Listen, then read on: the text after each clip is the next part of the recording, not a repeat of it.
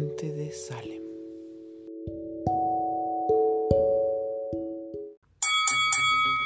Este es el último asalto, las apuestas están al máximo, la multitud enardecida pide sangre, esto es una barbarie como en las épocas romanas, la campana suena nuevamente y los contrincantes salen de sus esquinas, ya no hay marcha atrás, aquí nadie gana porque se combate hasta la muerte, esto es a matar o morir.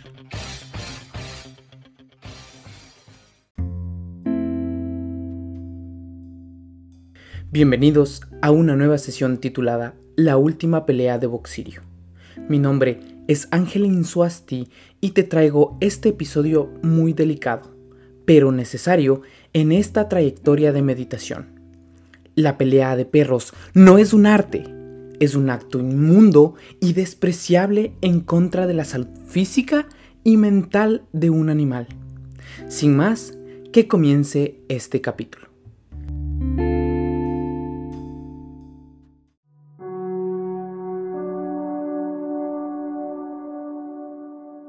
Quizá no importe las miles de veces que he ganado una pelea. Aquí nadie gana, solo sobrevives. El olor a sudor y sangre se entremezcla con la explosión hormonal de testosterona y un toque de esmegma. He salido vivo de varias peleas, malherido, fracturado a veces, con heridas y cortes que solo se curan con el tiempo. Pero hay algo que el tiempo no cura y eso deja secuelas irreparables. Quien diga que un perro no sufre maltrato psicológico está loco.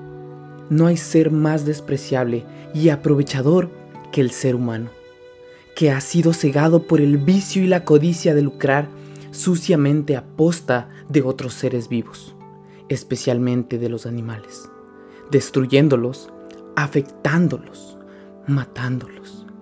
Así, cómo se aprovecharon de mí. No importa cuántos ejemplos existan en la naturaleza acerca de la muerte salvaje, la supervivencia o el amensalismo. No hay nada en esta realidad concebida que justifique el abuso animal a nivel psicológico y físico. Pierdes a tu familia, te vuelves tímido, desconfiado, agresivo, lo pierdes todo. En las noticias hablan del respeto hacia la naturaleza y sus habitantes, pero nada de eso parece existir en este mundo adictivo y hostil de las peleas, donde se ve cómo abandonan a los animales y los maltratan, abusando de su inocencia. La historia, el arte o su tradición no juegan ningún papel en la actualidad. El único arte que conozco es el amor y la compasión hacia los animales, el respeto y consideración con sus libertades, inculcando así a las futuras generaciones valores para su desarrollo biológico y espiritual, para vivir en armonía, para evolucionar como seres vivos. Eh,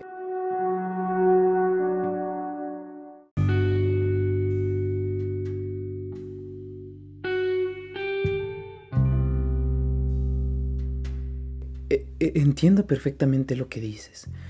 Veo en tus ojos el miedo, la desesperación, pero también observo que quien habla es tu espíritu noble y bondadoso. Me gustaría entender más a fondo este problema. Has luchado miles de batallas y ahora tienes la oportunidad de renunciar, que todo acabe. Entonces, ¿por qué continuar peleando? Esta pelea no lo hago por mí, lo hago por todos aquellos peludos que sufren maltrato cada día y no son capaces de abandonar ese círculo vicioso. Comenzaré por el principio.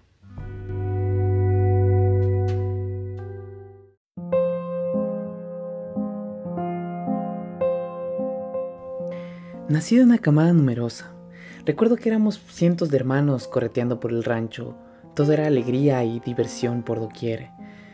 Un día fui adoptado por una pareja mis nuevos padres humanos. Estaba muy emocionado.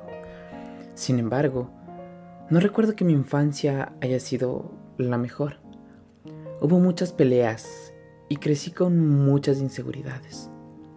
La pareja era muy conflictiva. El hombre maltrataba mucho a esa pobre chica. Recuerdo que se recostaba en una esquina de la sala a llorar. Y yo la abrazaba. Me acercaba a ella y la miraba con ternura. Un día, ella se fue y nunca más volvió. Este hombre entonces se deshizo de mí, enviándome a la perrera, donde estuve confinado por un largo tiempo. Cualquier cosa era mejor que ver a esa pobre mujer ser atormentada. Aún recuerdo los gritos que ella hacía cuando este hombre la maltrataba.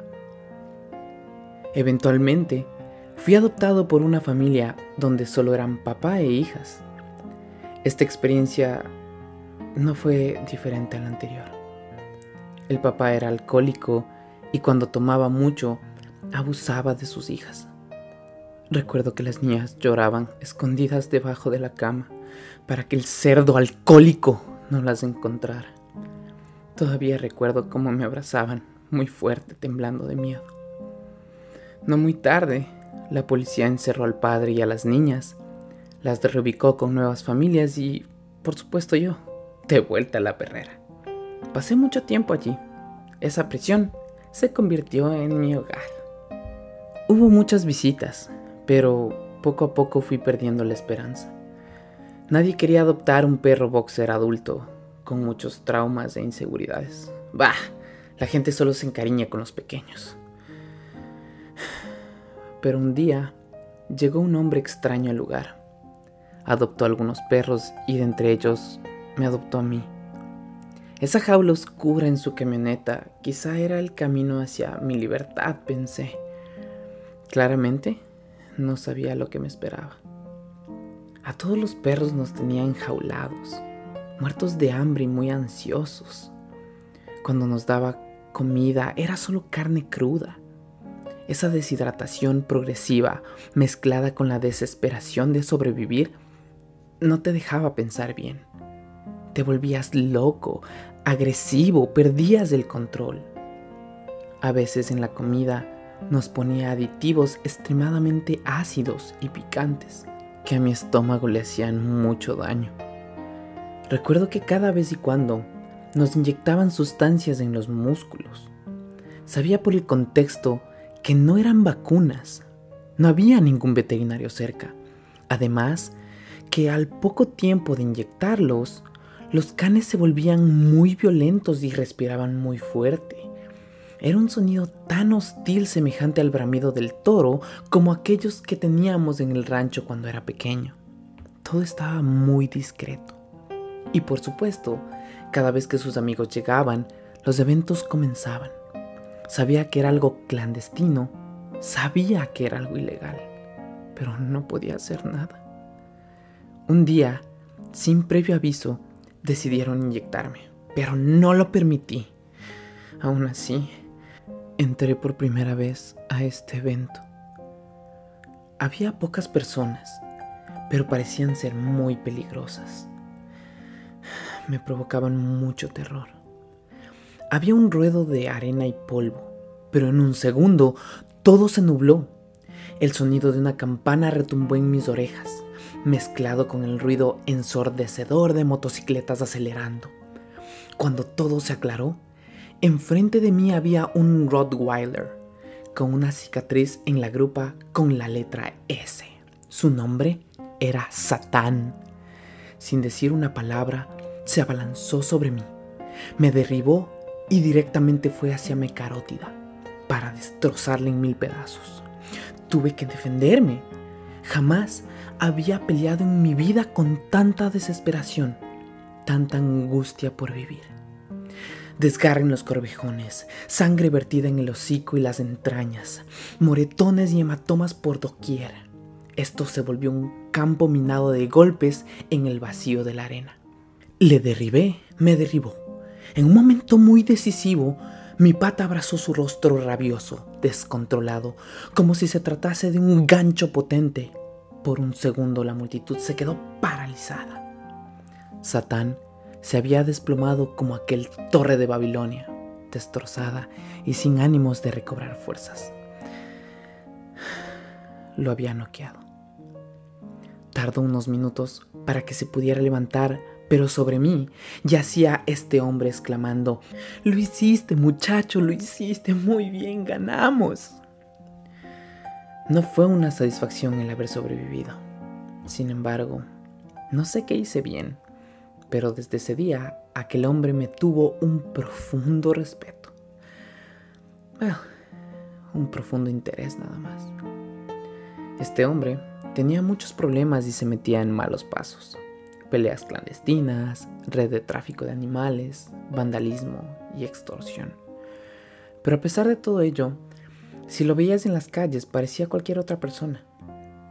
Me enteré de que tenía un trabajo regular en una oficina de correos, tenía un sol familiar vivo, su abuela, a la que visitaba y con la que peleaba todo el tiempo. Empezó a llevarme a todos lados y a dar a conocer al nuevo campeón que había derrotado al indomable Satán. Por supuesto que tuve que defender el título, se arreglaron muchas peleas en el transcurso de los meses y años. Yo me convertí en una máquina destructiva. La furia por sobrevivir y la recompensa de al menos ver la luz del día por unas horas era mi tranquilidad, mi meditación. Todo el mundo empezó a conocer la leyenda del cemental boxirio, pero esa fama y fortuna pasajera no me hacían feliz. Collar de oro, chaleco de cuero, filetes de calidad, perras finas. Todos esos accesorios no me cegaban ni por un segundo de mi verdadera realidad. Un día como cualquiera, este hombre preparaba el set para un nuevo evento, pero un segundo fue víctima del crimen organizado. Desapareció sin dejar rastro. El siguiente en ser amenazado sería yo. Hombres encapuchados se apoderaron del lugar. Tomé fuerzas para escapar por un túnel que había preparado para fugarme de esta cárcel temporal. Tiempo atrás. Empecé a vagar por las calles.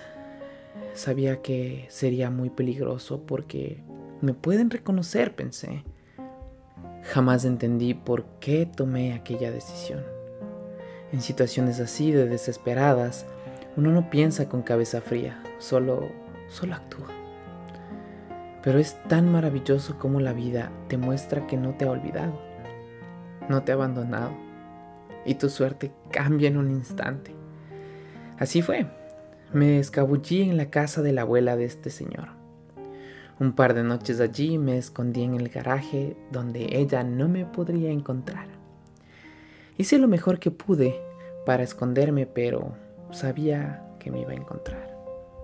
Así, hice lo que mejor sabía hacer para sobrevivir.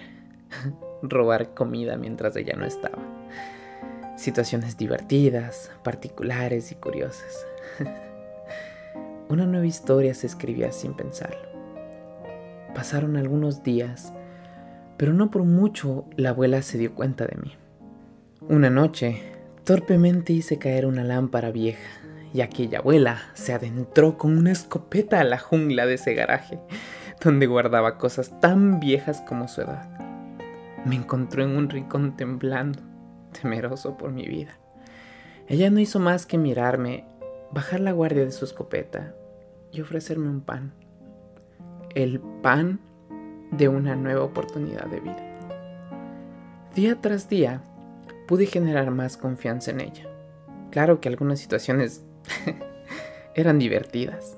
Recuerdo que se caía el pie de la mesa y yo en vez de ir corriendo a comerlo como cualquier perro, corrí asustado a esconderme debajo del sillón. la abuela me decía, tranquilo, mi hijo, solo es un pie que se ha caído al suelo. Hacía un pastel de croquetas que tanto me encantaba. ¡Ah, qué delicia! y cuando le daba la primera lamida, me regañaba cariñosamente. Recuerdo sus manos suaves en mi rostro con su palabra. Ay, mi bandido. Sí, me había cambiado el nombre. Mi nombre ahora era Bandido. Qué nombre tan ridículo y muy lindo.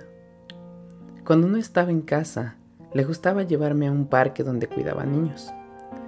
Verla compartir el amor fue algo muy bonito. Frecuentemente ayudaba en el albergue canino, rehabilitando animales con traumas psicológicos. Fue un día muy especial aquel cuando vi cómo ayudó a colocar una silla de ruedas a un perro que había perdido la movilidad en las patas traseras por maltrato doméstico. Fue muy emotivo ver la alegría en ese rostro de aquel sabueso que ahora podía moverse. Le habían dado una segunda oportunidad. Ella no solo me adoptó, me demostró con su cariño y su bondad lo maravilloso que es este mundo, y así me ofreció una segunda oportunidad.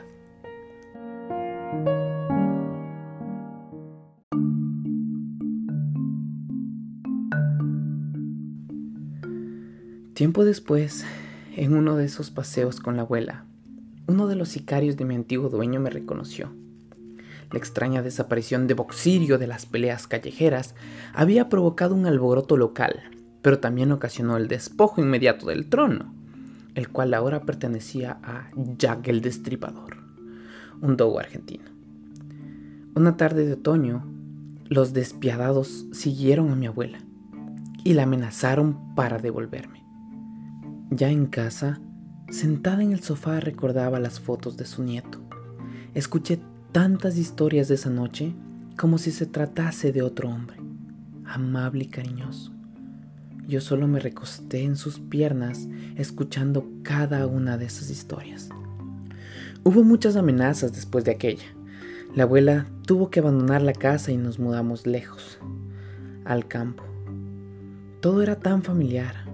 Era como si ese lugar ya lo conocía. Eso es, es mi hogar adoptivo, dije. La abuela tenía un rancho el cual funcionó alguna vez como albergue en el cual yo nací y di mis primeros pasos. Allí estaba Beto, mi hermano, el único que se había quedado en el rancho. Era el primero de las camadas y me llevaba años de diferencia. Me alegré tanto al reencontrarnos. Le conté la situación y por lo que estaba pasando a la abuela. Pero no pudimos escondernos por mucho tiempo. La cacería de perros se había convertido en cacería de brujas. Así nos habían localizado y la abuela peligraba por su vida. Beto entonces decidió entrenarme. Déjame ver qué tan bien te mueve muchacho. Y yo decidí entrenar para pelear por lo que más amo, la libertad.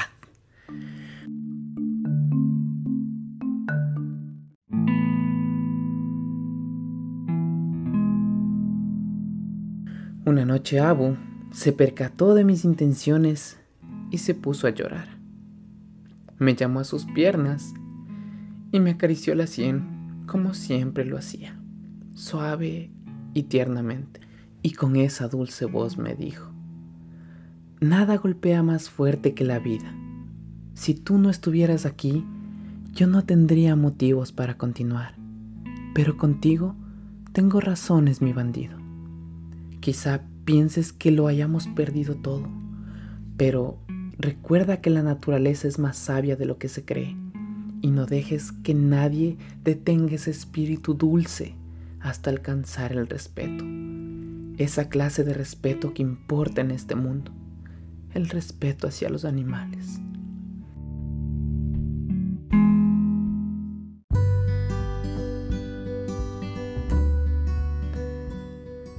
Se aprovecharon de mí, por mi pasado, por mis traumas. Ahora, esta última pelea lo hago por esas niñas, lo hago por esa mujer, lo hago por mi hermano, lo hago por esta dulce abuela. Lo hago para cambiar el mundo de estos pobres animales que sufren cada día maltrato. Lo haré. Gracias por compartir esta historia con nosotros, Boxirio. Te deseamos mucha suerte en tu pelea y que esto marque un hito en la historia para promover el respeto animal. Y a todos ustedes, audiencia querida, si quieren conocer el desenlace de esta historia, sigan sintonizados en este maravilloso podcast, donde les traemos este tipo de historias de inspiración animal.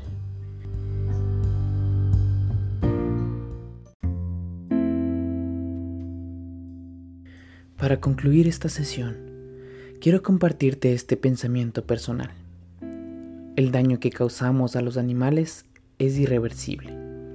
Podrán recuperarse de las heridas físicas, pero el trauma psicológico permanecerá hasta que seas tú quien decida cambiar. ser mejor y darse una oportunidad para evolucionar en armonía como ser vivo. Todos tenemos batallas cada día. Sea amable no solo con otras personas, sino con los animales.